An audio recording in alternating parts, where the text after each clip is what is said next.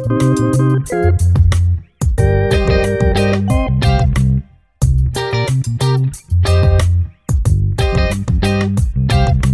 itt az Ügyvéd Podcast, egy podcast, ahol ügyvédek beszélgetnek ügyvédekkel a hivatásukról. A nevem Fodor Klaudia, én vagyok a mai adás házigazdája. A témánk pedig a gyermekelhelyezéstől a váltott gondoskodásig. Működnek-e a gyakorlatban a szülői felügyeleti jog gyakorlásának új típusai? Meghívott vendégeim Rohanci Anita és András Makó Klaudia ügyvédek. Az adásban kivesézzük a szülői felügyeleti jogot. Először arról lesz szó, hogy hogyan szabályozta a gyermekelhelyezést a korábbi családjogi törvény, milyen változásokat hozott szóhasználatot, szabályozást, bírói gyakorlatot tekintve az új PTK, tisztázzuk a fogalmi alapokat, majd a legújabb, innovatív bírói gyakorlatot tekintjük át. A kollégák tapasztalt családjogászként személyes történeteket is hoztak. Röviden bemutatom a vendégeimet, utána kezdődik a beszélgetés. Dr. Rohonci Anita ügyvéd, Első diplomáját igazgatás szervezőként szerezte az Államigazgatási Főiskolán 2001-ben. A jogi diplomáját az eltén szerezte, másoddiplomaként 2005-ben. 2013 óta ügyvéd. 2000 óta szinte kizárólag családjoggal foglalkozik, már azelőtt ügyvédi irodában dolgozott, hogy a diplomáját megszerezte. 2014-ben elvégezte a családjogi szakjogászképzést az eltén, jelenleg gyermekjogi szakjogászképzésre jár az eltére. Sok idejét tölti a tárgyalóteremben, szakterülete a családjog. Dr. András Makó Klaudia ügyvéd. 2007-ben végzett az ELTE jogi karán, 2013 óta ügyvéd. A saját praxisa megalapítását követően folyamatosan dolgozott sérülékeny csoportok érdekében, családjogi ügyekben, peres és gyámhatósági eljárásokban. 2017 óta az egyszülős központnál nyújt jogi segítséget a rászorulóknak. Önkéntes munkájáért 2019-ben páratlan szülő díjban részesült, melyet Novák Katalin, akkori családügyi államtitkár adott át. Szakterülete a családjog és a büntetőjog. Akkor kezdjünk is bele.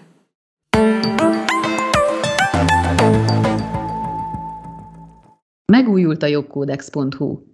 Mostantól jogszabályokat is kereshet és olvashat a jogkódex.hu weboldalon, telefonon és számítógépen is. A hatályos jogszabályok az éppen hatályos szövegükkel, a már hatályon kívül helyezett jogszabályok az utolsó érdemi szövegállapotukkal érhetőek el. Ha gyorsan kell a norma szöveg, akkor jogszabályok igényesen, ingyenesen, jogkódex.hu.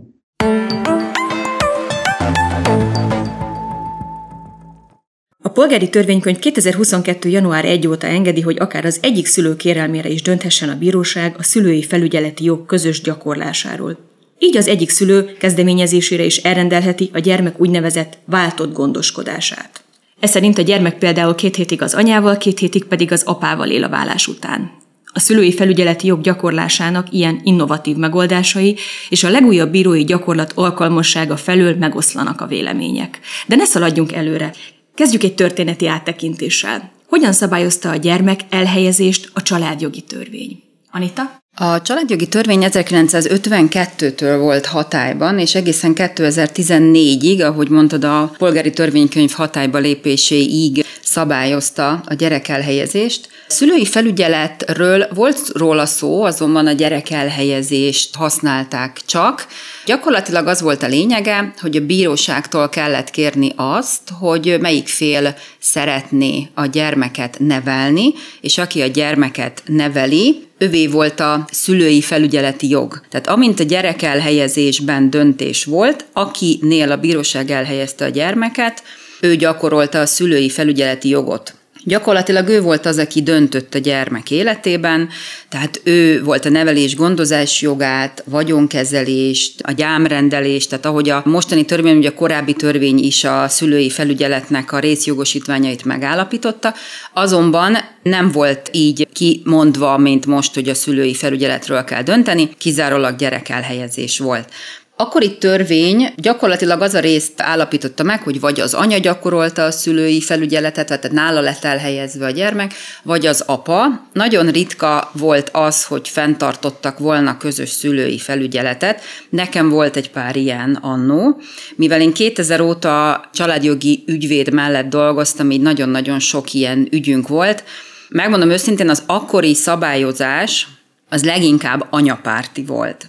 Nagyon sűrű volt az, hogy az anyánál helyezte el a bíróság a gyermeket, és nagyon sokszor az apák csak arra voltak szorítkozva, hogy a fontosabb kérdésekben dönthettek, és így a kapcsolattartás is sokkal szűkebb volt, mint a mostani szabályozás alapján. Claudia? Jelölt koromban találkoztam ezekkel a perekkel, ahogy az Anita mondta, itt ugye elhelyezésről döntött a bíróság, nem a felügyeleti jogról, viszont ugye én már egy kicsit a modernebb kornak a pereit láttam, Egyébként, amikor készültem, én találtam kifejezetten olyan szocialista BH-kat, ahol ugye arra hivatkozott még maga a kommentár is, hogy a, a szocialista jog az elvárja, hogy a szülőknek a jogai, kötelezettségei egyenlőek legyenek a gyerekek, a család fenntartás, tehát hogy mindenféle feladat vonatkozásában, viszont ez azért a gyakorlatban nem teljesen így nézett ki. Ugye az, hogy úgymond anyapárti volt a, a bíróság, azt alá lehet támasztani, én ezt jobban szeretem a életviszonyokkal magyarázni. Tehát, hogy azok változtak meg jelentősen 2010 után, ugye, hogy mindkét szülő jobban dolgozik, mások lettek a jövedelmi viszonyok. Tehát inkább ez viszont valóban a bírói gyakorlatban legtöbbször az anyához kerültek elhelyezésre, úgymond a gyerekek, és maradt ez a két heti kapcsolattartás az apáknak a gyakorlatban, annak ellenére, hogy ugye a törvény maga az ezt nem mondta ki, hogy csak két hetente lehet, csak egyszerűen valahogy ez rögzült a gyakorlatba, tehát már akkor is lehetőség volt bővebb kapcsolattartás és közös felügyeletre is. Az én praxisomban olyan 2015 után jelentek meg inkább olyan jellegű ügyféligények, hogy a külön élő szülőnek egy bővebb kapcsolattartás legyen, vagy közös felügyeleti jog legyen. Én ezt most már általánosabbnak mondanám. A külön élő szülő is egyre több időt akar a gyerekkel tölteni, és ezt egyébként követi a, a jogi szabályozás is.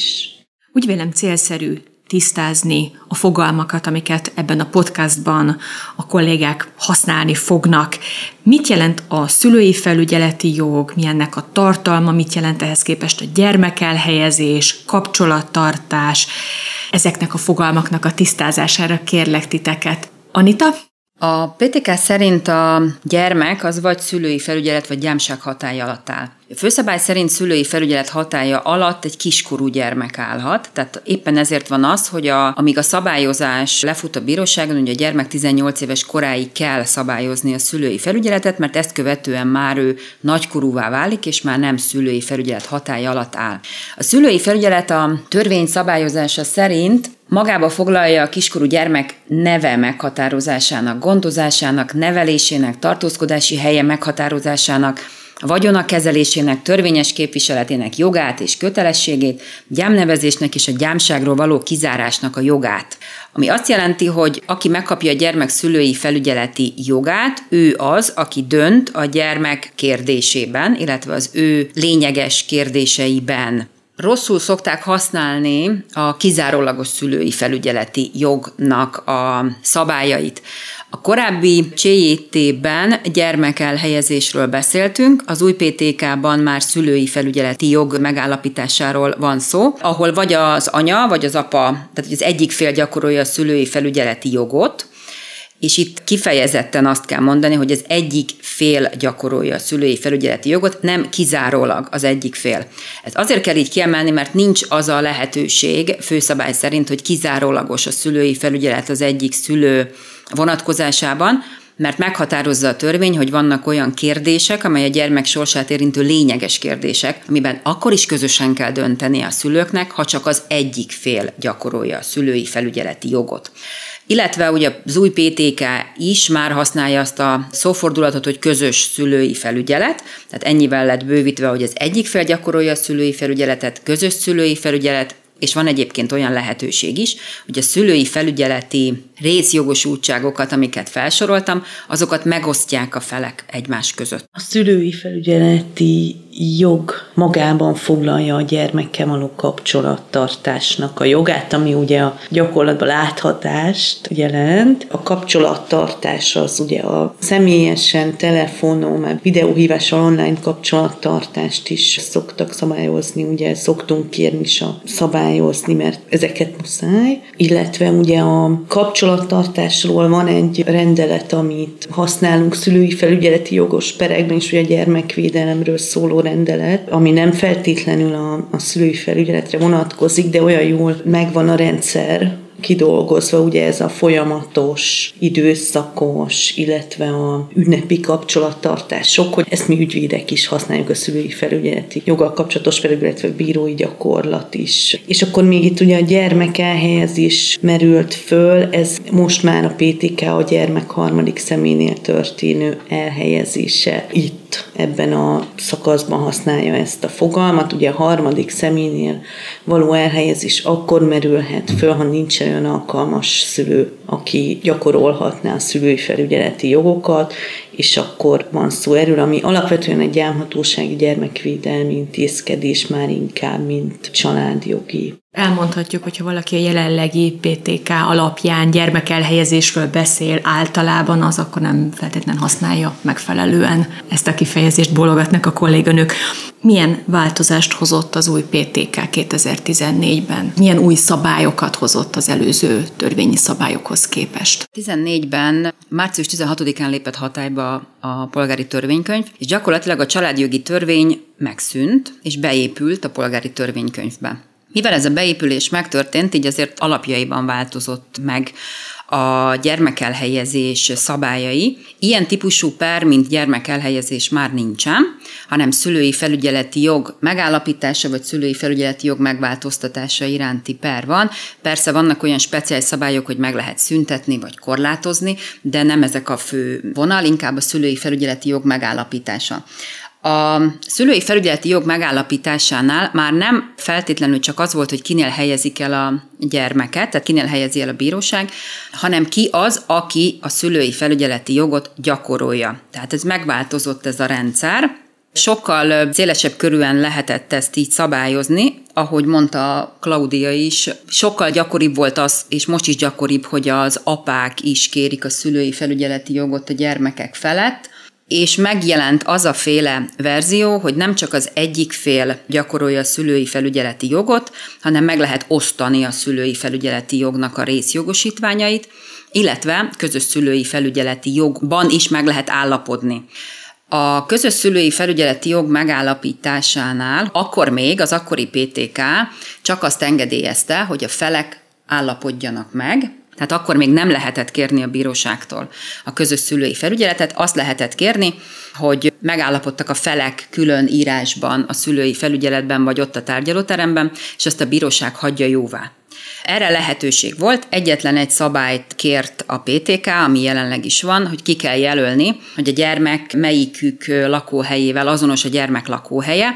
Ez volt a főszabály. Abból indult ki a PTK, hogy ha közös a szülői felügyelet, és a feleknek jó a kapcsolata egymással, feltételezte, akkor meg tudják azt beszélni, hogy mikor tartja a másik fél a gyermekkel a kapcsolatot, ami a gyakorlatban azért ennyire nem működött, ahogy hatályba lépett a PTK, tapasztalatom, mint gyakorlati tapasztalat, a bíróságok nem engedték, hogy a kapcsolattartás szabályozásra kerüljön. Ugye csak azt mondta ki, hogy a felek között közös szülői felügyelet van, kijelölték a gyermek lakóhelyét, és nem engedélyezte a bíróság, hogy a kapcsolattartás szabályozásra kerüljön. Mert hogy feltételezte, hogy jó a felek között a viszony, és annyira értelmesen, intelligensen tudnak együttműködni, hogy ez így megvalósítható. Aztán egy fél év múlva, vagy egy év múlva rögtön a bíróságnál kötöttünk ki újra, mert hogy a kapcsolattartás nem működött a felek között, mert annyira nem tudtak közösen dönteni erről. Így aztán egyre inkább olyan 2016-tól már a bíróságokon át tudtuk azt vinni, azt a szabályozást, hogy a közös szülői felügyelettől függetlenül szabályozzuk a kapcsolattartást, mert hogy probléma lehet belőle. Úgyhogy ami újdonságot hozott a PTK, az pontosan ez, hogy kibővítette a szülői felügyeletet, és lehetőséget adott arra, ami korábban csak szűk körben volt, hogy közös szülői felügyeletben is megállapodhattak a felek. Az új PTK nem tűnt annyira éles váltásnak a korábbi gyakorlathoz képest. Ezt a ügyfelek szeretik így kihangsúlyozni, ugye anyapárti, meg, meg új lett minden, stb. Azért a bírói gyakorlat már elég szépen, elég részletesen kidolgozott volt addigra, mire az új PTK hatályba lépett, és sok minden egyébként be is került szabályozásba. Ugye itt szoktunk hivatkozni a 17 számú irányelvre, ami ugye a gyermekelhelyezésnél irányadó bírói szempontokat foglalja össze. Arról szól, hogy ugye a szülők nem tudnak megegyezni, hogy kinél kerüljön elhelyezésre a gyermek, újabban ugye ezt szülői felügyeleti jogi pernek hívjuk, akkor meghatároz a bíróság számára olyan szempontokat, amiket figyelembe kell venni a döntésnél. Ezek a szempontok egyébként az irányelvnek is nagyon sok része ma is hatályban van, és ezeket a szempontokat régóta alkalmazza a bírói gyakorlat. Tehát az új PTK előtt és utána is figyelembe veszik. Tehát olyan nagy változás ezen a területen nem volt.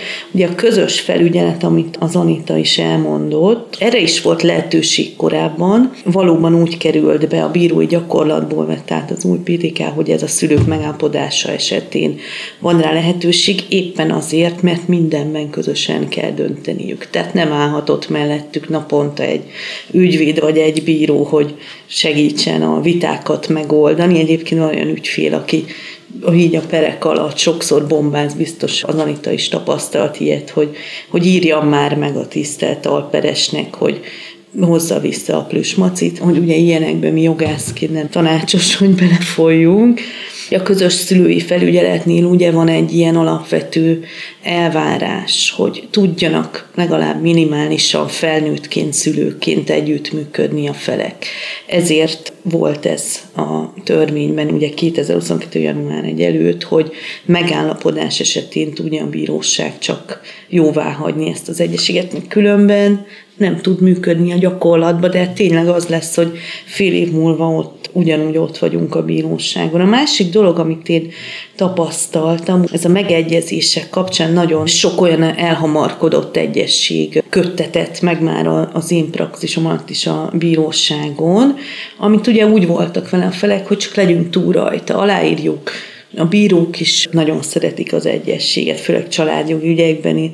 Sok ügyfél érzett egyfajta pressziót, hogy állapodjanak meg, mindegy, mibe csak szabaduljak már innen, és akkor három hónap múlva ott van az ügyvédnél, hogy nem működik. Ami még fontos, ugye a, nem csak a kapcsolattartás volt egy külön pontja a szülői felügyeleti joggal kapcsolatos pereknek, hanem ugye itt alapvetően három kérdésben döntöttünk a felügyeleti jog, hogy kié legyen, még van az a extra dolog, amivel én a gyakorlatban nem nagyon találkoztam, hogy lehet olyat is, hogy csak bizonyos kérdésekben jogosítjuk fel a külön élő szülőt a felügyeleti jogra. Például van egy háza a gyereknek, és annak az ingatlan vagyonnak a vonatkozásába csak az egyik szülő. Tehát itt nagyon sokféle megoldás elképzelhető. Ugye volt a kapcsolattartás, amit kezdetben vagy szabályoztak, vagy nem, és a tartásdíj, ami egy külön végtelen vitáknak a tárgya lehetett, olyannyira,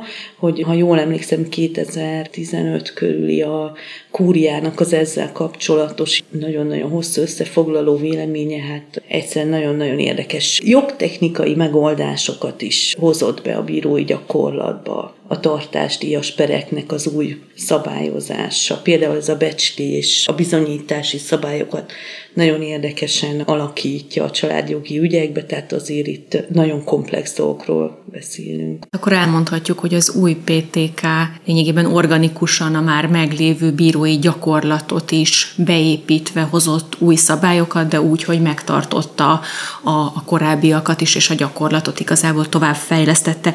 Milyen változásokat hozott ez a már emlegetett 2022. január 1-től hatályos jogszabálymódosítás? Itt most Klaudiára nézek, mert ő említette ezt az előbb. A gyermekfeletti közös szülői felügyeleti jog eddig csak megállapodás alapján volt fenntartható, tehát ugye felek kötöttek egy egyességet, azt a bíróság jóvágyta, és akkor működött, a jogszabályváltozás alapján pedig elegendő már az egyik félnek kérni. Tehát ugyanúgy keresettel lehet kérni, hogy legyen közös a felügyeleti jog, és a bíróság ítéletben is dönthet róla. Tehát nem csak egyességet jóágyó végzéssel, hanem ítéletben lehet arról dönteni, ha a gyermek érdekének megfelel, Ugye ez nagyon fontos szabály, hogy ha a gyermek érdekének megfelel, akkor a bíróság is dönthet úgy ítélettel, hogy a szülői felületi jog közös marad, ugye, mert hogy eleve közös, dönthet úgy, hogy a továbbiakban is közös felügyeleti jog gyermek fölött. Ez egy nagyon nagy újdonság, még kevés gyakorlati tapasztalatunk van, mert ugye szintén feltételezi az együttműködést a szülők között. Kiába van ez a törvény, az egyik szülő is kérheti, akkor is együtt kell működni a két szülőnek. Tehát, hogy a bíró így dönt, az rendben van, csak ugye ott a bíróságról kijönnek, és akkor ott várja az embert maga az élet, amikor ezt be kéne tartani. Én erre kíváncsi leszek, hogy ez hogy fog működni. Alapvetően egyébként én nem tartom rossznak ezt. Tehát a törvényalkotói szándékot értem, és értem, hogy itt egy jó szándék van, mégpedig az, hogy ténylegesen mindkét szülő jelen legyen a gyerek életébe. Tehát nyilvánvaló, hogy ez volt a törvényalkotónak is a szándéka ezzel a szabályozással, mert azért az gyermeket nevelni, eltartani, nagyon nehéz, ugye a mindennapi dolgokat menedzselni, a logisztika, együtt tanulni, beteg, stb. Ez is borzasztó nehéz. Ez egy jó szándék, csak ugye nem tudunk odállítani egy bírót apuka, anyuka mellé, hogy ezt akkor tartsa is be a gyakorlatban, illetve hát a végrehajtással kapcsolatban nekem nagyon sok kérdésem lenne, hogy ez majd hogy néz ki a gyakorlatban.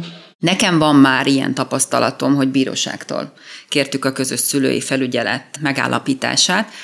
Olyan esetem volt, amikor egyébként is nagyon ügyesen, rugalmasan kezelték a szülők, tudtak közösen dönteni, és gyakorlatilag a bíróságtól kértük, hogy állapítsa meg, mert azért sajnos annyira nem tudtak rugalmasan együttműködni, hogy erről megállapodjanak simán. De van már ilyen lehetőség. Ami nagyon fontos itt a közös szülői felügyelet bírósági megállapításánál, hogy mérlegelni kell a bíróságnak, amit az alapszabály is volt, hogy a testi értelmi, szellemi, erkölcsi fejlődése hol biztosítható jobban kiskorúnak. Nehéz ez a vizsgálat, mert Ugye azt kérik a felek, hogy mind a két fél azonos módon vegyen részt a gyermek életében, és ezt egy külső bírónak kell megállapítani, aki csak részben lát bele a gyermek életébe.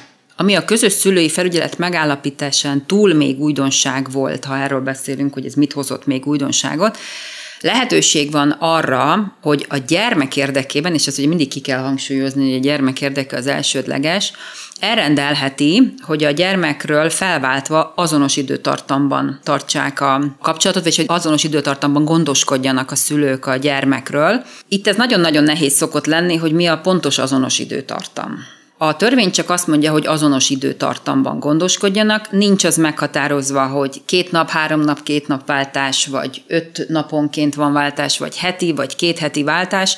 Ez már azért a feleknek az életritmusa, a gyermeknek az élete is meghatározza, hogy hogyan lehet ebben megállapodni. Ami nagyon fontos, hogyha meg tudnak abban állapodni, hogy azonos időtartamban történjen a gondoskodás, akkor ezt is ugyanúgy szabályozni kell, tehát hogy le kell írni, mert érdemes a kapcsolattartást itt is leírni.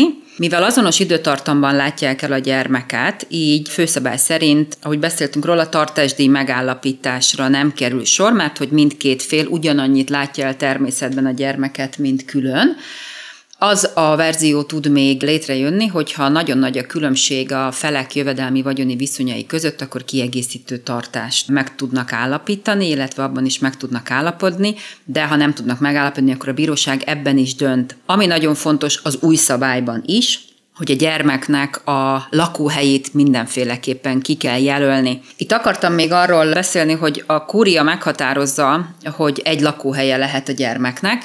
A gyakorlatban a szülők nagyon rafináltak tudnak lenni, tehát azt szeretnék, hogy az egyiknél van a lakóhely, a másiknál tartózkodási hely, és ezt szeretik váltogatni, illetve nem teljesen vannak tisztában vele, hogy ez hogyan működik, de a lényeg az, hogy ki kell jelölni a lakóhelyet, és csak egy lakóhelye lehet a gyermeknek. A bontóperen, tehát a válláson kívül milyen esetekben merül fel, hogy a szülői felügyelet kérdésével foglalkoznak, akár a szülők, akár a bíróság. Az én praxisomban ugye, főleg mivel egyszülős központban sok ilyennel találkozom, hogy nem voltak házasok a felek, vagy sok olyan van, hogy akár együtt sem éltek. Úgy született egy gyermek, és nem volt nagyon semmilyen viszony a felek között. Tehát mondjuk külföldi az egyik szülő, leginkább az apa itt, aki nincs meg egyedül vállalja az anya a gyermeket, sok ilyen ügyfelem van. És tulajdonképpen, amikor iskolába megy, vagy később, amikor nagy a gyerek, akkor egyszer csak előbukkan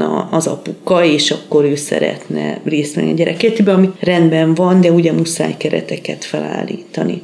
Ettől rosszabb helyzet az, amikor ugyanígy nincsen házasság, tehát nem beszélünk bontóperről, viszont valamilyen vita, veszekedés, ne adj Isten bűncselekmény történik a, a szülők között, akik élettársak voltak, és nekem sajnos volt több olyan esetem, hogy a gyerekkel tudta zsarolni az egyik szülő a másikat, akár anya, akár apa, tehát anya inkább a, a kapcsolattartással, apa pedig egyszerűen úgy, hogy biztos olvastak a kollégák sajtóban, volt több ilyen per, hogy fogta, elvitte a kisgyereket, a kisbabát, elzárta, és az édesanyja onnantól, nem tudom, csak egy rácson keresztül láthatta egy másfél évig, hatóságok pedig széttárták a kezüket, hogy közös a felügyelet. Kérem, nem tudunk itt mit tenni, tessék menni a bíróságra szabályozni, csak ugye az a másfél év, amíg ez megtörténik, bármilyen ideiglenes intézkedés is akár, az egy fél éves kisbaba életében rengeteg idő. Tehát célszerű ugye minél hamarabb gondolkodni azon, hogyha az ember már tényleg külön költözött, vagy ezt tervezi, addig kell megegyezni, amíg jó a viszony. Mert utána, ha valamilyen okból elmérgesül, olyat is tapasztaltam, hogy külön éltek a szülők már évek óta, és nem szabályozták le a felügyeleti jogot, és amikor az egyiknek vagy a másiknak lett új pár kapcsolata, akkor hirtelen borzasztó nagy ütőkártya lett, úgymond egymás kezébe a gyermek, és iszonyú viták kerültek belőle. Tehát ez ugye ezeket mindig az élet alakítja, hogy mikor fordul az ember bírósághoz. Én az ügyfeleimnek azt szoktam mondani, hogy azzal csak nyer, ha minél hamarabb, mert egy egyességet jóvá, hogy a bíróval is már is egy csomó bajt meg tud vele előzni. Sokkal egyszerűbb, mint pereskedni, ahol szakértő van, környezet, tehát nagyon sok ideig tart. Másfél-két évig, ami a gyerek életében én azt mondom, rengeteg sok idő. Amivel még én ki tudnám egészíteni, hogy ezekben a típusú perekben, mivel speciális szabályok vonatkoznak rá, lehetőség van arra, hogy a bíróság ideiglenes intézkedést akkor is hozzon, hogyha a felek azt nem kérik.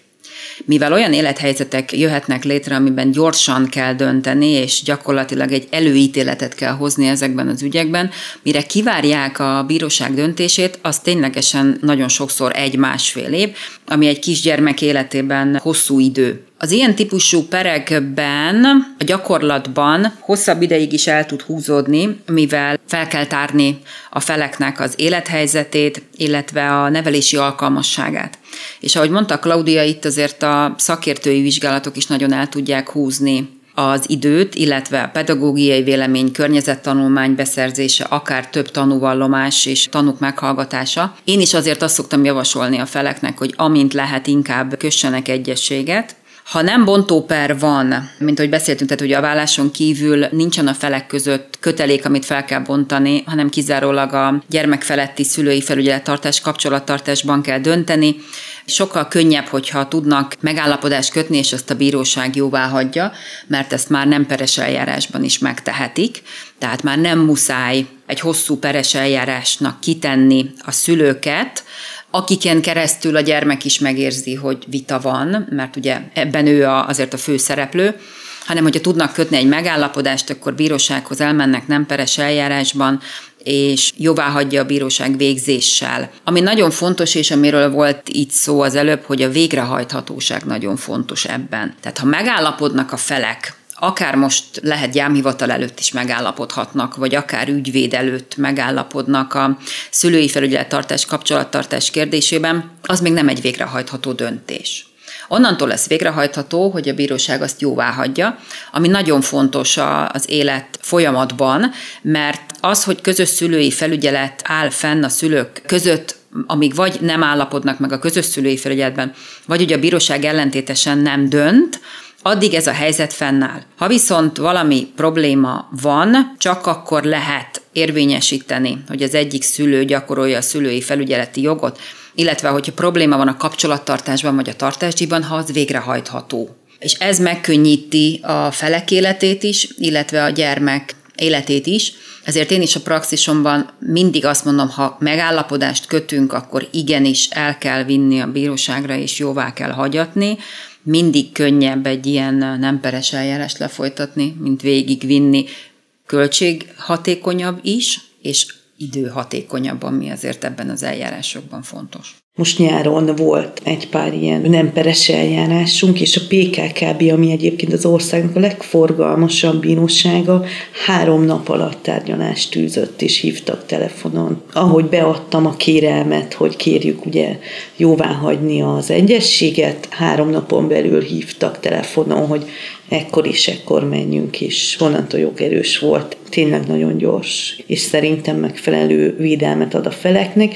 Annál is inkább, mert ugye van például a tartásdíj kapcsán egy bűncselekményi kategória is, Ugye ezek a szülői felügyeleti joggal kapcsolatos kérdések át tudnak vinni a büntetőjogra, és ahhoz, hogy mondjuk egy tartásdíj elmulasztás miatt egyáltalán büntető eljárás indulhasson, amikor nincs más eszköze ugye a szülőnek, annak előfeltétele, hogy bíróság által jóváhagyott egyesség legyen. Tehát nem ügyvédi, nem közjegyzői, nem gyámhivatal, hanem bíróság által jóváhagyott végzéssel vagy ítélettel szabályozott határozat szükséges hozzá. Tehát nagyon-nagyon fontos a végrehajthatóság.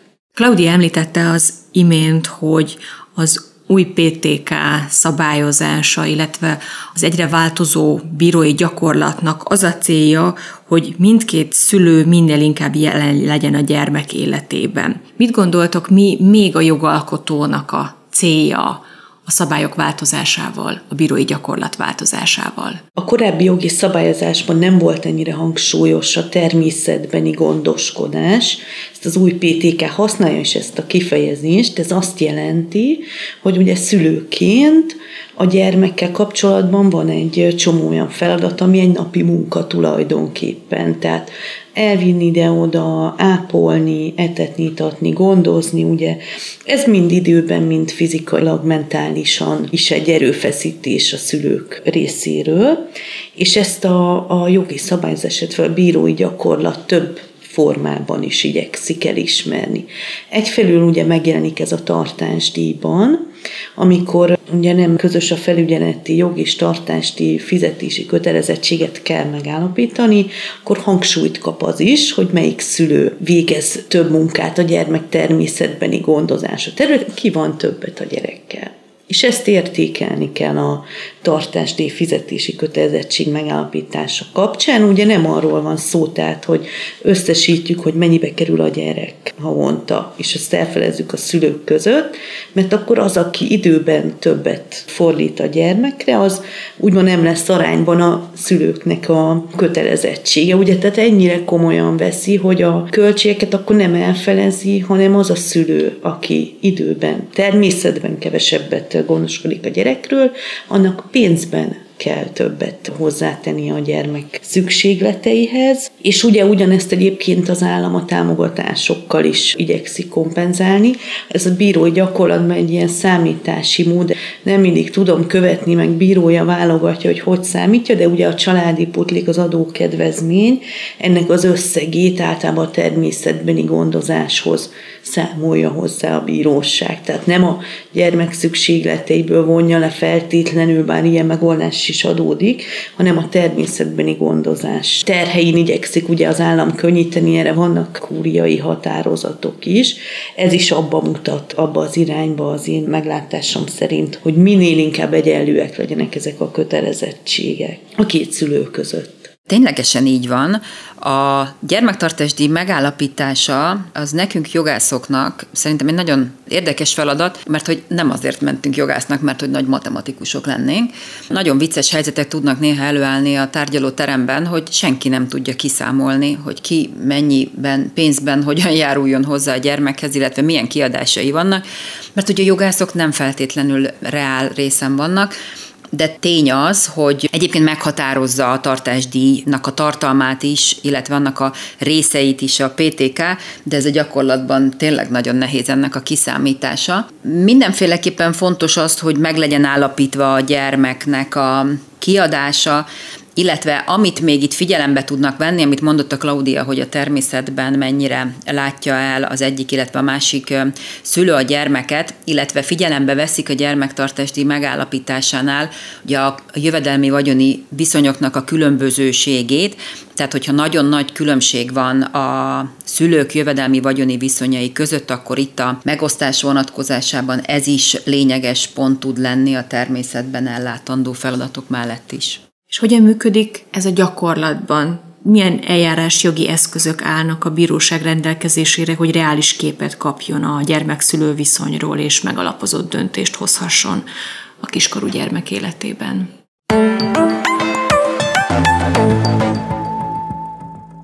Gyermeki jogok, szülői felelősség és gyermekvédelem. Második aktualizált kiadás. A kötet a gyermekvédelmi törvény mellett tárgyalja a PTK megújult családjogi könyvét, a gyermekjogi egyezményt, valamint az ENSZ, az Európa Tanács és az EU vonatkozó jogforrásait. Keresse az ORAK kiadónál. orac.hu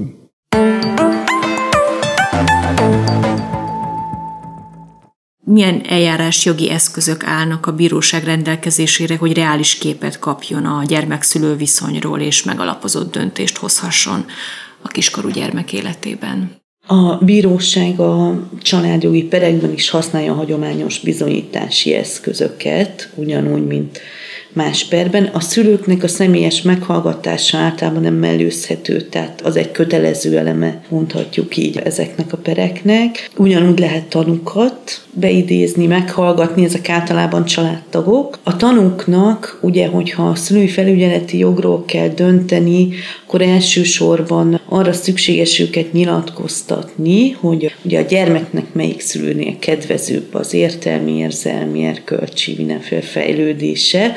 Valóban arról, hogy melyik szülő az alkalmasabb, ugye egy csúnya szóval ezt nem szeretik hallani az ügyfelek, de sajnos ilyenkor ez a helyzet, hogyha semmilyen megállapodás nem működik, akkor ez a helyzet, hogy erről a tanúk is tudnak nyilatkozni, illetve pedagógiai véleményt szoktunk kérni, ez nyilván akkor, hogyha valamilyen nevelési intézménybe jár a gyerek, tehát óvoda, iskola, ott az osztályfőnököt meg szokta keresni a bíróság. Szakértői bizonyításnak nagyon nagy jelentősége van. Itt a pszichológus, illetve adott esetben pszichiáter szakértőről van szó, aki a szülőket és a gyermeket is vizsgálja abból a szempontból, hogy a kötődés milyen, illetve hogy ha olyan problémák vannak, akkor akár azt is, hogy van-e valamilyen befolyásolás ellen nevelés a másik szülő irányában az adott szülő felül. Ugye ez az ellennevelés, ez is sok mindenben megnyilvánulhat, Például a kapcsolattartás akadályozásában az is egy nagyon fontos szempont, hogy a szülők külön költözése után egymás számára hogyan biztosítják a kapcsolattartást a gyerekkel,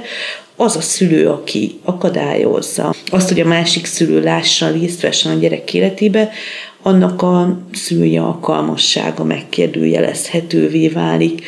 Voltam részes olyan ügynek, ahol pontosan emiatt került a másik szülő gondozásába, vagy megváltoztatásra került a gyermeknek a szülői felügyeleti joga, oda kell adni apukának, mert az anya teljesen elzárta. És szerintem ez is afelé megy el a gyakorlatban, hogy tényleg elkezdtük használni ezeket a fogalmakat. Ami nem biztos, hogy mindenkinek, vagy éppen a szülőnek lehet, hogy nem a legkényelmesebb, viszont alapvetően abból indul ki ez a szabályozás, hogy a gyermeknek az a legfőbb, mindenek feletti álló érdeke, hogy mindkét szülő jelen legyen az életében, lehetőleg azonos mértékben és módon.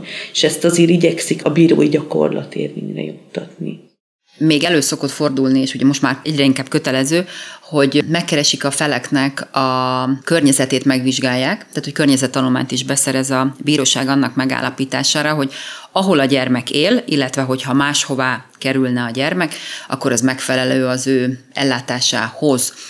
Ezen túl még nagyon fontos, és egyre inkább gyakorlat, hogy a gyermeket is meghallgatja a bíróság. Ugye most már vannak olyan típusú ügyek, amiben kifejezetten meg kell hallgatni a gyermeket. Amint betöltötte a 14. életével, azt mondja a törvény, hogy a szülői felügyeletére és az elhelyezésére vonatkozó döntés egyetértésével hozható meg, kivéve akkor, hogyha a gyermek választása veszélyezteti a gyermeknek az életét. A 14 év alatti gyermeknél azt mondja a törvény, hogy az ítélőképesség birtokában lévő kiskorút is meg tudja hallgatni a bíróság, ami egy ilyen kicsit meghatározhatatlan, mert hogy minden gyermeknek, hogy ítélő képesség birtokában mikor van, azért ez egy nehéz kérdés, de egyre inkább arra mozdul el a jogalkotó, hogy minél kisebb korba hallgassa meg a bíróság a gyermeket, nem azért, hogy feltétlenül kitegye valamilyen traumának, hanem azt szeretné, hogy minél inkább benne legyen abban a döntésben, amit a szülők hoznak, ne tudják a szülők kikerülni a döntés hozatal alól, mert hát az lehet, hogy a szülők döntenek, és ahogy beszéltük, hogy nagyon sokszor elhamarkodják ezt a döntést, és tényleg a gyakorlatban probléma van ebből. Viszont, hogyha a gyermeket is belevonják ebbe a döntésbe, és tud róla, hogy az elhelyezés szempontjából kérdéses, illetve beleszólhat, az életébe, akkor egyre inkább a jogalkotó arra mozdul el, hogy meg is kéri, hogy döntsön a gyermek, és tudjon véleményt mondani. Nekem nemrég volt egy olyan ügyem, ahol a 9-10 éves kislány levelet kapott a bírónénitől, hogy kedves Jucika, tudod, hogy anyuiknál ez a helyzet, kérlek írd meg nekem levélbe, hogy mit gondolsz. Én ezt egy kicsit azért furcsának találtam, de egész érdekes bizonyítási megoldások lehetségesek egyébként is a családjogi perekben. Én még a becslésről akartam egy kicsit beszélni a kollégáknak, ugye a tartásdíjas perek kapcsán kifejezetten azt mondja több kurjai vélemény, illetve döntés is, illetve ez a nagy összefoglaló vélemény, amiről beszéltem, hogyha nem lehet megállapítani a kötelezetnek a valós jövedelmét, akkor azt a bíróság becsléssel is megállapíthatja. Hát ilyenen egyéb perekben nem nagyon találkozhatunk, max az adóhivatali gyakorlatban, és itt ugye perekni lehetséges ilyen, Például, ha azt észleli a bíróság, hogy a bevallott és a tényleges jövedelem között ugye igencsak nagy a különbség, akkor becsléssel is meg lehet állapítani a kötelezettnek a jövedelmét, illetve egész érdekes, innovatív bizonyítékokat el lehet fogadni e körben, hogy kirakta a Facebookra a jaktot, meg a nem tudom micsodát, és akkor ezek már megjelennek bíróságon a kis Facebook bejegyzések. Ki is mondja egyébként a PP, hogy kiskorú gyermek érdekében ezeket lehet használni. Akkor, hogyha ha szükséges a minél megalapozottabb döntéshez. És Jucika mit válaszolta a bírónéninek? Jucika nem válaszolt, mert értelmezni sem nagyon tudta ezt a levelet. Szerencsére az az ügy az egyébként lehet, hogy pont emiatt, de tényleg szerették volna nagyon gyorsan lezárni a szülők, és egyesség született közöttük, tehát nem volt szükség arra, hogy, hogy Jucika leírja a bírónak, hogy mit gondol. Valóban létezik ilyen, hogy a bíróság egy 9-10 éves gyermeknek küld egy levelet, hogy kedves Jucika, mondd el, hogy kinél szeretnél lakni? És nem csak a 9 évesnek küldi ki, hanem a nagyon pici gyermeknek is. Az az álláspont, hogy a gyermek tudjon róla, hogy a felek között milyen eljárás van folyamatban, és lehetősége legyen. Tehát nem kötelezi a bíróság. Ugye ebben azért vannak viták a kollégák között, hogy ez kötelezés. Nem, nem kötelezi a jogalkotó a gyermeket, meg a bíróság sem kötelezheti, hogy válaszoljon, csak a lehetőséget adja meg, hogy bele tudjon a gyermek szólni ebbe, és a véleményét el tudja mondani. Sokszor nagyon vicces helyzetek állnak fordulnak elő, mert mondjuk egy pár hónapos gyermek is kap levelet a törvényes képviselője útján, akinek ténylegesen úgy őszintén lövésen nincs arról, hogy mit kéne, szerintem még néha a szülőnek sem, nem hogy a gyermeknek, de lehetőséget kap erről, és ez egy új szabály, igen, hogy egyre jobban bele tudjon a gyermek szólni ebbe. Az idézések kapcsán benne van a felhívás, hogy tájékoztatják a törvényes képviselőt, hogy kapni fog a gyermek is erről jelzést. Léteznek külföldi minták, amiket a magyar bíróság követ? Anita? Nekem olyan jelenlegi tapasztalatom van, hogy a felek abban állapodtak meg, ami teljesen innovatív a mostani eddig beszélt szülői felügyeleti jog gyakorlása, illetve a, mondjuk egy közös szülői felügyelet esetében az azonos időtartamú szabályozás, gondoskodás mellett. Ugye a jelenlegi működőképes gyakorlat az az szokott lenni, hogy ugye azonos időtartamig az egyik szülőnél van a gyermek, utána pedig meghatározzák, hogy mikor történik a váltás, és átkerül a másik szülőhöz, és ugyanannyi időt vagy azonos időtartamot van van a másik szülőnél is.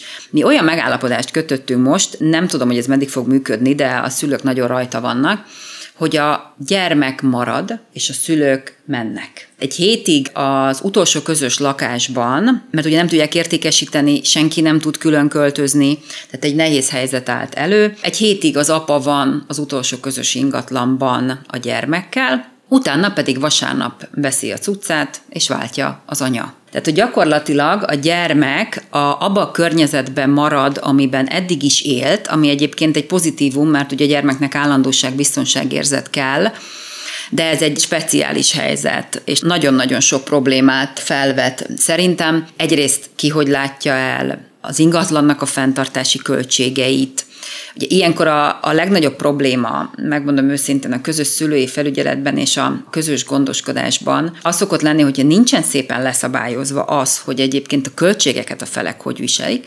akkor mindig általában egyikőjük hetén merülnek fel a költségek. Tehát, hogy a másik mindig jelzi, hogy pont most van fotózás, pont most kell venni valamit, és nem nagyon tudnak ebben dőlőre jutni.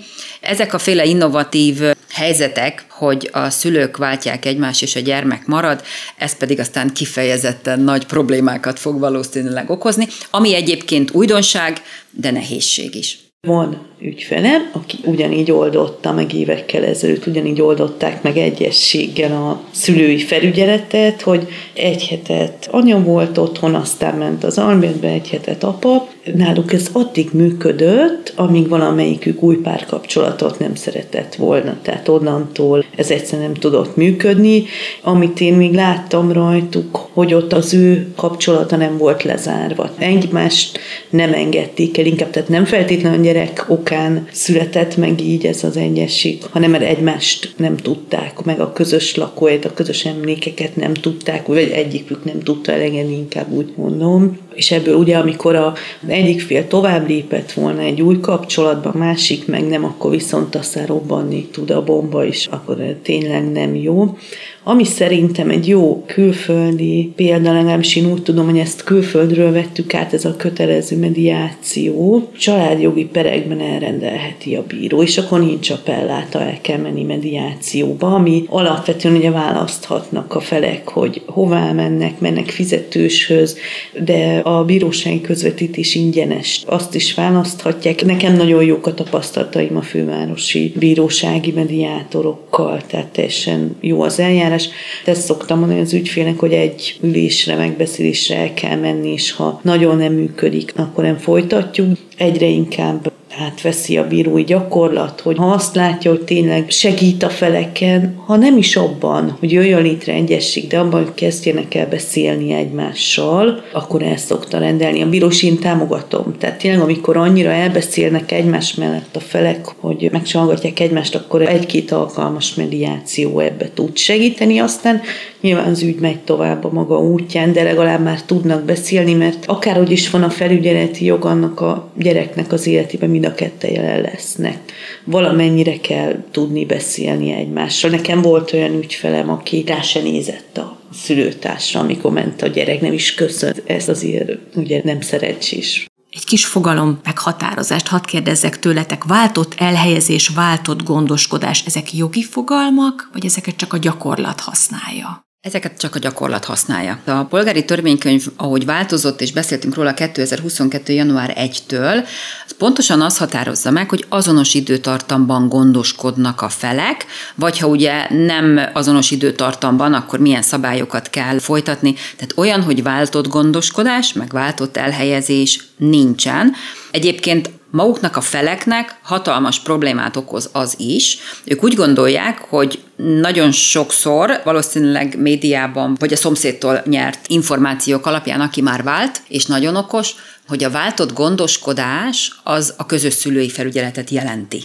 És nagyon sokszor el kell magyaráznom a feleknek, hogy közös szülői felügyelet és a kapcsolattartás az két külön dolog. Tehát a szülői felügyelet, ha közös, akkor lehet azonos időtartamú a kapcsolattartás. Na ezt hívják a felek konyha nyelven váltott gondoskodásnak és váltott elhelyezésnek, de ilyen nincsen. nevesítve. Valóban nincs ilyen jogi fogalom, hogy váltott gondoskodás, de tényleg nagyon átment a gyakorlatban annyira, az egyik nagy bútoráruháznak van is egy ilyen reklámja, hogy a gyerek anyunán és apunán is ugyanazt a szobát kapja ugyanúgy berendezve, és akkor megy egyiktől a másik, és akkor gyakorlatilag a környezet nem változik. Említettétek, hogy arra kell törekedni, hogy arra célszerű törekedni, hogy megállapodjanak a felek, és azt bírósági egyességbe foglalják. Milyen szempontokat kell figyelembe venni? Miért gondoljátok, hogy jobb, hogyha a felek megállapodása alapján dönt a bíróság? Ha nagyobb képet nézzük, akkor egy kapcsolatnak a felbomlása ugye egy konfliktus helyzet. De ez a konfliktus ugye a két szülő között az ott is akkor van. Amikor bíróságnál vagyunk, ez el fog múlni, ez meg fog oldódni. Ugye az ember válik, ez egy borzasztó, és nehéz kitekinteni, hogy egyszer nem fogom magam ilyen rosszul érezni, de így lesz. Viszont azok a döntések, amiket most hozok a bíróságon, azok évekre meghatározzák nem csak a felnőttek, hanem a kiskorúaknak a sorsát is. Én majdnem minden ügyembe próbálok egyességre törek, vagy legalábbis fölvetni, mert ugye ez a folyamat, a vállás, a kapcsolat megszűnés, ez a vita, ez ott eltart egy másfél évig, ameddig ugye mi ügyvédek felek ott vagyunk a felekkel, de azután mi nem leszünk ott, és nekik akkor is egymással kell lenni, még 10 x amíg a gyerek 18 éves nem lesz. És tényleg el fog múlni az, hogy éppen én haragszom az apura vagy az anyura, az, az egyszer csak megszűnik, és muszáj lesz együtt működni. A gyerek érdekében is, és túl kell lépni ezeken. Egyfelől, másfelől a bíróságnak, az ügyvédnek nem az ügye ez. Nem az én ügyem az, hogy ők hogy működnek együtt a mindennapokban, hogy nevelik föl a gyereket. Én ugye, mint ügyvéd, jogilag tudom támogatni abban, hogy szülessen egy jó egyesül, egy jó ítélet, ami megfelel mindenkinek, de nem én vagyok az anyja annak a gyereknek, nem én vagyok a felesége. Tehát nem tudom úgy személyesen azt, hogy mi a legjobb. Ez csak az az adott szülő tudhatja az ő gyerekének, mi lehet a legjobb. És a bírónak nem érdekel. Ezt mondjuk ki, nem érdeke az, hogy a legjobb döntést hozza, az az érdeke, hogy az eljárási szabályoknak megfeleljen, azokat betartsa, a PTK-ba foglalt elveket, szabályokat, amennyire tudja. Betartsa, és ennyi nem az az érdeke, hogy jó legyen a gyereknek, ez most csúnyán hangzik, de hogy igazából nem az, mert az csak a szülő tudja a legjobban, hogy az ő gyereknek mi jó, tehát ezért érdemes mindig megegyezésre törekedni. Ha bontó per van, illetve hogyha nincs is ugye közöttük kötelék, de közös gyermekük van, a szülők egymástól válnak, és nem a gyermektől. Ez azért nagyon fontos, mert lehet, hogy ők harcolni fognak nagyon sokáig, vagy lehet, hogy az életük máshogy fog folyni, de a gyereknek a sorsáról dönteni kell. Az tény, hogy a bíróságon hosszadalmasabb, nehezebb. Én gyakorlati tapasztalatként azt szoktam mondani a feleknek, hogy önök a gyereknek a szülei, ha önök nem tudják eldönteni, akkor egy harmadik személynek sokkal nehezebb lesz. És én szerintem, mivel az ember, a két szülő együtt beszéli meg jobb esetben, hogy gyermeket vállalnak, így az ő feladatuk lenne, illetve kötelességük lenne, hogy a gyermekről tudjanak dönteni, az ő sorsáról. Arra lehetőséget adni, hogy harmadik személyebe nagyon csúnyán belemenjen az ember életébe, mert ha vita van, ténylegesen nagyon széles körűen fel kell tárni a részeit az emberek életének, és nagyon sokan nem szeretik ezt. Én azt tapasztalom, hogy ahol tárgyalok nagy részt ott ténylegesen családjoggal foglalkozó bírók végzik ezeket az ügyeket, tehát olyanok, akik tényleg erre vannak szakosodva, megpróbálnak egyességet kötni, sőt ugye elő is írja a PP, hogy az elsődleges feladat a bírónak, hogy egyességet kössön a felek között, hogyha lehet, akkor ahogy beszéltük, mediációra küldje a feleket, tehát hogy próbálja meg minél inkább az egyesség felé vinni az ügyet, ha pedig nem sikerül, akkor pedig egy nagyon csúnya pereskedésbe is bele tudunk menni, amiben hát itt több mint húsz éve azt látom, hogy ezek a típusú perek, a szülői felügyeleti jog megállapítása iránti perek, egy nagyon csúnya típusú ügyek. Egyik nagyon az bizonyítja, hogy ő nagyon alkalmas, és ezáltal a másikat nagyon le kell nyomnia, hogy ő mennyire alkalmatlan és ez olyan érzelmeket és olyan helyzeteket tud okozni, ami sokszor nem méltó ahhoz a kapcsolathoz, amiből gyermek született. Ezekben az eljárásokban központi a gyermek érdeke. Szerintetek Magyarországon mennyire érvényesül ezekben a szülői felügyeleti jog megállapítása iránti perekben a gyermekbarát igazságszolgáltatás? Van még mit tanulnunk, ugye finoman szólva, én azt gondolom. Ötletek mindig vannak. Úgy látom, hogy nem is feltétlenül a költségeken múlik, hogy ezekben a sok nemzetközi jó ötletekből valamit itthon is hasznosítsunk. Nem pénzkérdés egy csomó dolog, hogy gyermekbarátabb legyen. A magam részéről azért igyekszem a gyerekeket távol tartani a tárgyalóteremtől, de szerintem ebben a legtöbb kollégámmal egyetértünk, hogy ne vonjunk be, ne rángassuk, ne használjuk semmi sem más a gyerekeket. Az, hogy a gyermek véleményét ki kell kérni, figyelembe kell venni, erre vannak ugye jó módszerek, általában pszichológus vizsgálat, vagy ugye külön a gyermek meghallgató szoba a bíróságon, adott esetben egyébként akár az is egy trauma lehet. Én itt azt gondolom, hogy az a jó irány, hogyha minél kevesebb traumának van kitéve a gyermek. Tehát önmagában megjelenni egy bírósági eljáráson, akármennyire is barátságos és plüss kutya van a gyerek barát szobában, akkor is egy trauma, mert olyan kérdésekre kell válaszolni, amire gyerek nem tud és nem feltétlenül kívánatos egy ilyen helyzetben lenni. Minél kíméletesebben, ne a szülők előtt, ezek az irányában meg szoktak valósulni, sőt az én jelölt koromban is kértem már nagyon sokszor a bírót, hogy nagyobb gyerekeket akart meghallgatni, kamasz gyerekeket, és megkértem, hogy rendben, de menjünk ki én is, és a másik fél ügyvédjes, és a szülők, és küldjön ki minnyájunkat a teremből, és úgy hallgassa meg, mert még így is stresszes, illetve ami fontos, hogy csak egyszer. Akár szülői felügyeleti joggal kapcsolatos, akár büntető eljárásba egyetlen egyszer. Ne tegyük ki többször ugyanennek a helyzetnek. Egyszer azt rögzítsék megfelelően is, és aztán azt engedjék el. Tényleg így van. Megpróbáljuk minél kevésbé bevonni a gyermeket, azonban van, hogy vagy muszáj, mert betöltötte a 14. életévét, vagy pedig úgy gondolják a szülők, meg a bíró is, hogy ítélő képesség birtokában van, és hallgassa meg.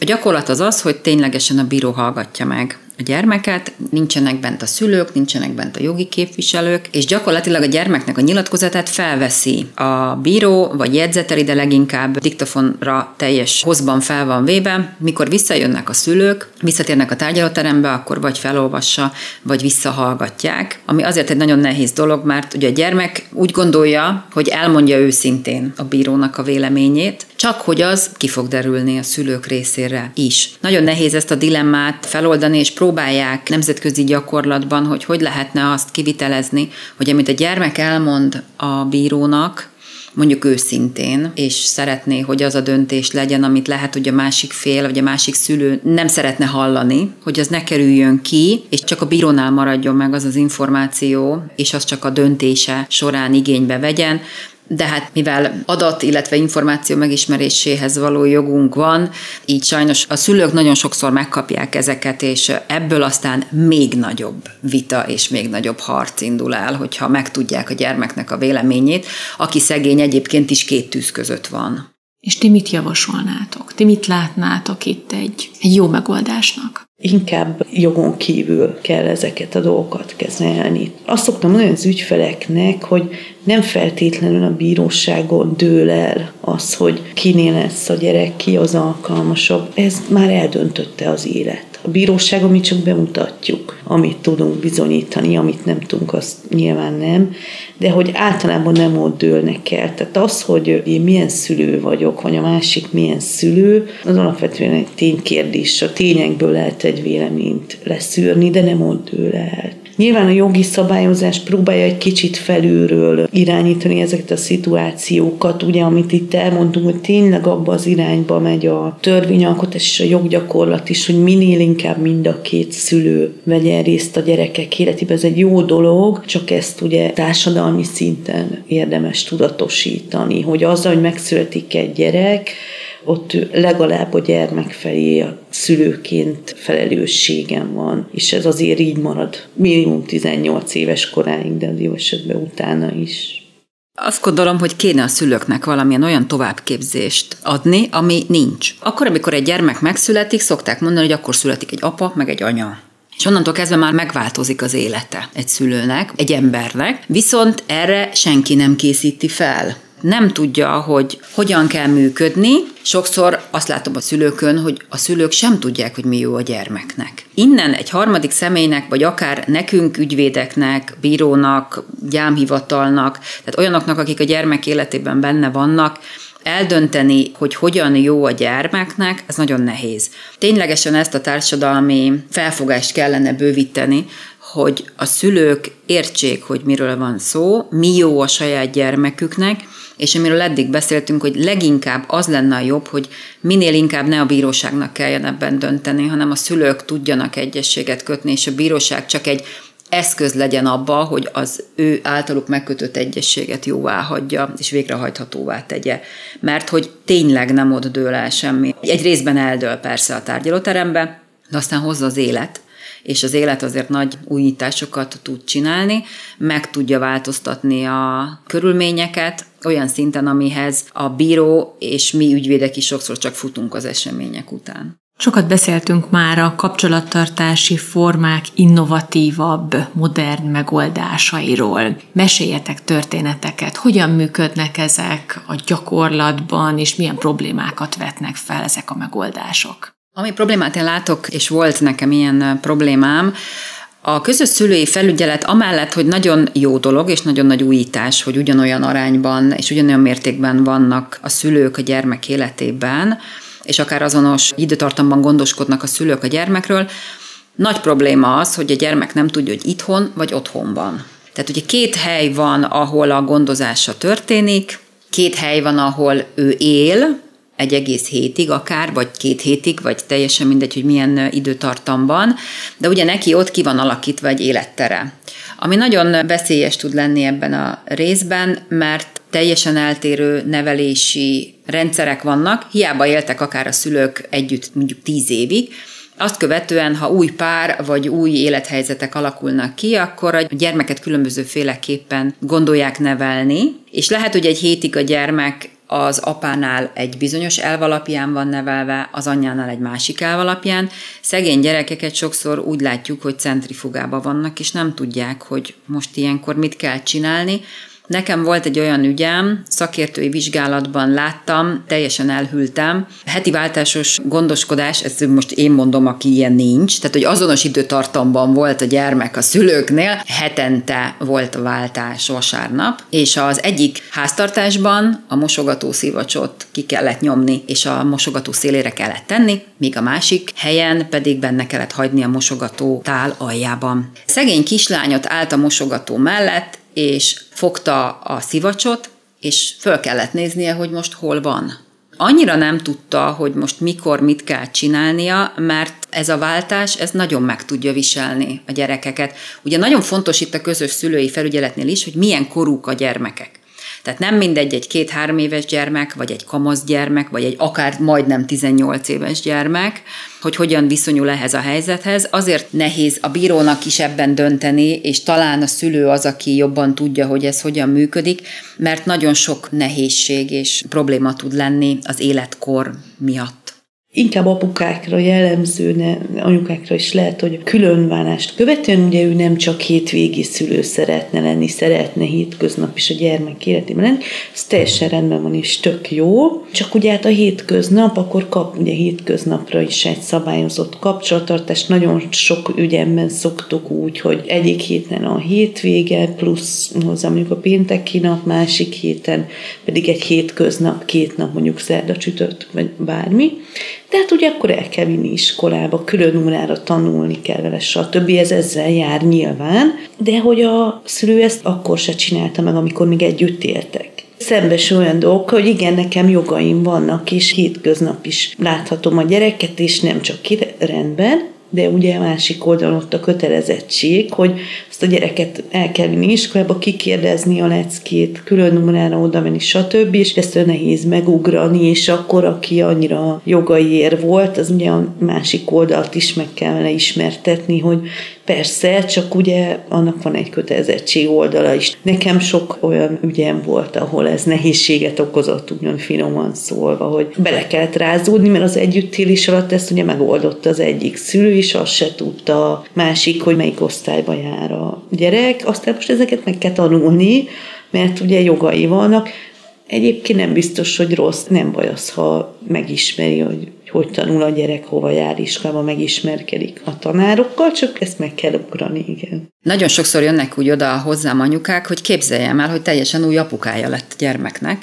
mert hogy ameddig eddig nem ment, nem is volt rákényszerítve, mert hogy anyuka mindent megoldott például, tehát elment iskolába, szülőértekezletre, mindent intézett a gyermekkel, addig apukának ez nem volt feladata. Aztán, ahogy a szülők szétváltak, így egyre inkább meg kellett tudnia, hogy hova jár iskolába, vagy egyáltalán iskolás a gyerek, mert van, hogy azt se tudják, hogy iskolás a gyermek, illetve, hogy mit kell tanulnia, meg vannak könyvek, meg olyan plusz dolgok, amit egyébként eddig nem gondolt, és a gyerekkel jobban foglalkozik a szülő, mert amellett, hogy kötelezettsége is van, rájött, hogy egyébként a gyermekkel lehet foglalkozni is, és a gyermekkel lehet programot is csinálni.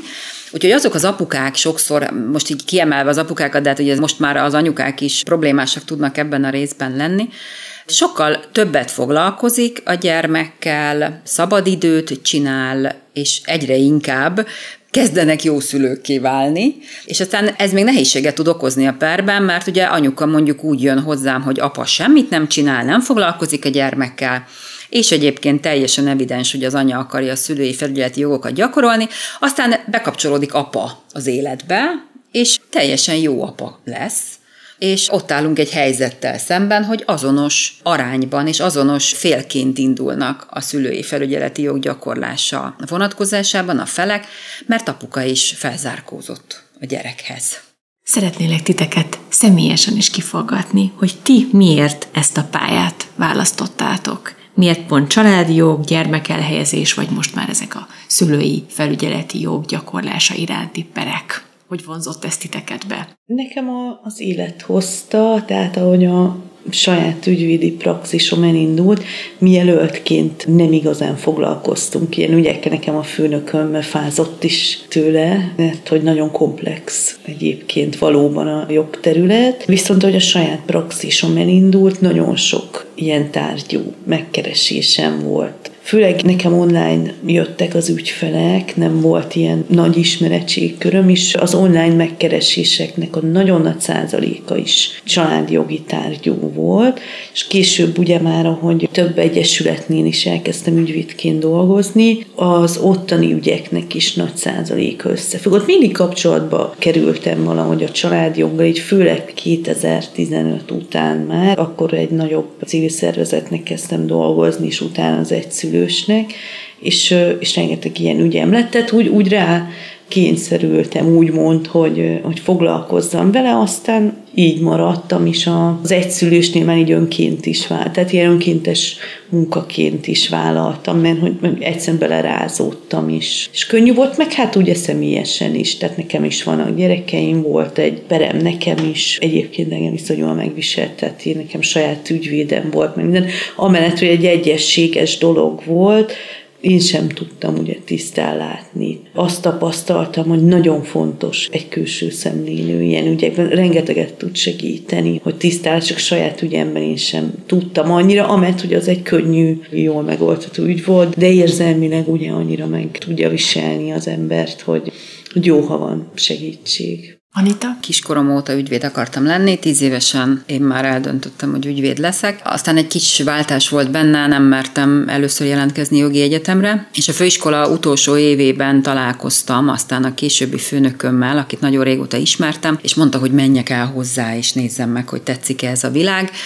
Én már akkor ügyvéd mellett dolgoztam, amikor még nem is jártam egyetemre. De amikor én egyetemre elkezdtem járni, a jogi egyetemet elkezdtem, és én gyorsítva végeztem el négy év alatt, én már úgy tanultam, hogy én tudtam, hogy mit csinálok, és azt nem tudtam, hogy az a keresett levél. Tehát, hogy én később tanultam meg annak a fogalmát, amit egyébként napi szinten csináltam. Az én volt főnököm, ő kifejezetten családjoggal foglalkozott, tehát gyakorlatilag nekem meleg ágy volt, hogy mivel foglalkozzak, mert hogy én napi szinten ebben voltam, ő a klasszikus ügyvédi tevékenységet folytatta, pereskedett. És innentől kezdve Én a jelölt időszakomat reggeltől estig bírói tárgyalóban töltöttem, amit most is, és így teljesen evidens volt, hogy a családjogot viszem én tovább. Ő aztán abba hagyta akkora miatt a praxist, és helyi szinten, ahol én dolgozom, ott nagy részt családjoggal én foglalkozom, vagyis ennyit pereskedni én pereskedek. Én nagyon örülnék neki, ha egyre több lenne, aki családjoggal foglalkozik, mert szétoszlana az ügy, mert hogy sajnos nagyon-nagyon sok ügy van, hozzám azok a típusú ügyek jönnek, amiben, amiben nem az egyesség van, hanem a problémás ügyek. Én nagyon örülök neki, ha van egy-egy egyesség. Nagyon sokszor kötünk, aztán utána már pereskedünk, mert hogy nem sikerül aláírni a megállapodást de egyébként a családjognak azt gondolom van szépsége is, amellett, hogy ilyen sok negatívumot próbáltunk elmondani róla, tehát hogy ezért nagyon szép része is van. Nagyon sokszor tapasztalom azt, és nekem nagyon jó érzéssel tölt el, amikor akár évekig pereskedünk, na nem ez, hanem az évek pereskedés után valahogy felkapcsolódik a szülőknek a lámpa, és rájönnek, hogy egyességet kell kötni, és egyébként érdemes szépen a gyerek érdekében lépni ebben. Úgyhogy nekem ez evidens volt, hogy családjoggal foglalkozok, ezért is végeztem el a családjogi szakjogást, és most pedig a gyermekjogi szakjogást, mert egyre inkább a gyermekek jogai nagyon fontos, ahogy itt beszéltük az eljárás során is, illetve az életben ezen túl is. Sok kolléga mondja, hogy vállal bontóper, de csak megegyezéses bontót idézőjelben, tehát olyat, amikor a szülői felügyeleti jog gyakorlása felől nincsen vita. Mit gondoltok, miért óckodnak a kollégák a szülfelperektől, ahogyan Anitától tanultam ezt a kifejezést? Valószínűleg azért óckodnak ennyire, amit itt végig beszéltük, hogy nem az a típusú ügy, amit leülünk, megcsináljuk, és tovább megyünk, hanem ebbe benne kell lenni. Nagyon nehéz is sokszor nem érzelmileg bevonódni ezekbe az ügyekbe, és ahogy a Claudia is mondta, nagyon sokszor az ügyvédnek az a feladata, hogy egyrészt szerintem pszichológus is. A felek között mi is mediálunk, muszáj mediálni független attól, hogy nem ez a feladatunk. Másrészt pedig kívülről sokkal jobban lehet látni, mert nem vagyunk benne érzelmileg. És tudjuk azt mondani az ügyfélnek, hogy ezt nem jól gondolja. Hát most vagy elfogadja, vagy nem, inkább nem, de azért próbálkozunk. A megegyezéses bontók azok sokkal egyszerűbbek értelemszerűen, mert megvannak a kérdések, amiben megállapodnak a felek, és csak elmennek. Sokszor én egyébként annyira ritka nálam a megegyezéses bontók, hogyha megírom a keresetlevelet a feleknek, és megmondom, hogy ebben ők egyedül is el tudnak járni, mert most én, hogy ott üljek és véghallgassam, mikor ismerkedtek meg, és azokat a tényszerű dolgokat, amiket leírtunk, ahhoz nem feltétlenül muszáj ügyvéd. Azért nem szeretik ezeket az úgymond tényállásos bontókat az ügyvédek, mert ezzel tényleg nagyon sok feladat van, és részletesen ismerni kell azokat a szabályokat, amik a polgári törvénykönyvben, illetve a PP-ben ezekről a típusú ügyekről szól. Egyetértek Anitával, komplex a jogterület, tehát azért itt a gyámügyi büntető jogi vonal is bejöhet alkalomattán. Az én területem elég sokszor, de nyilván ugye ez ügyfélfüggő. Nekem, amit tanulnom kell, és folyamatosan tanulnom kell, az ugye a saját határaimnak a meghúzása ügyvédként. Meddig hívhat föl, mivel hívhat föl, mennyit kérdezzen, tehát tényleg amikor arról van szó, hogy hogy írjam meg a másik félnek, hogy a láthatásra hozza el az oknit, meg a nem tudom, tehát ezt nem. És egy csomó olyan dolog van, amire már én is azt tudom hogy ez nem az én dolgom, ami egyfelől nehéz, tehát ugye az elején is rengeteg mindenbe bevonultam, még fiatal kezdő ügyvédként, meg aztán pláne mindenkinek a minden problémáját meg akartam oldani, és,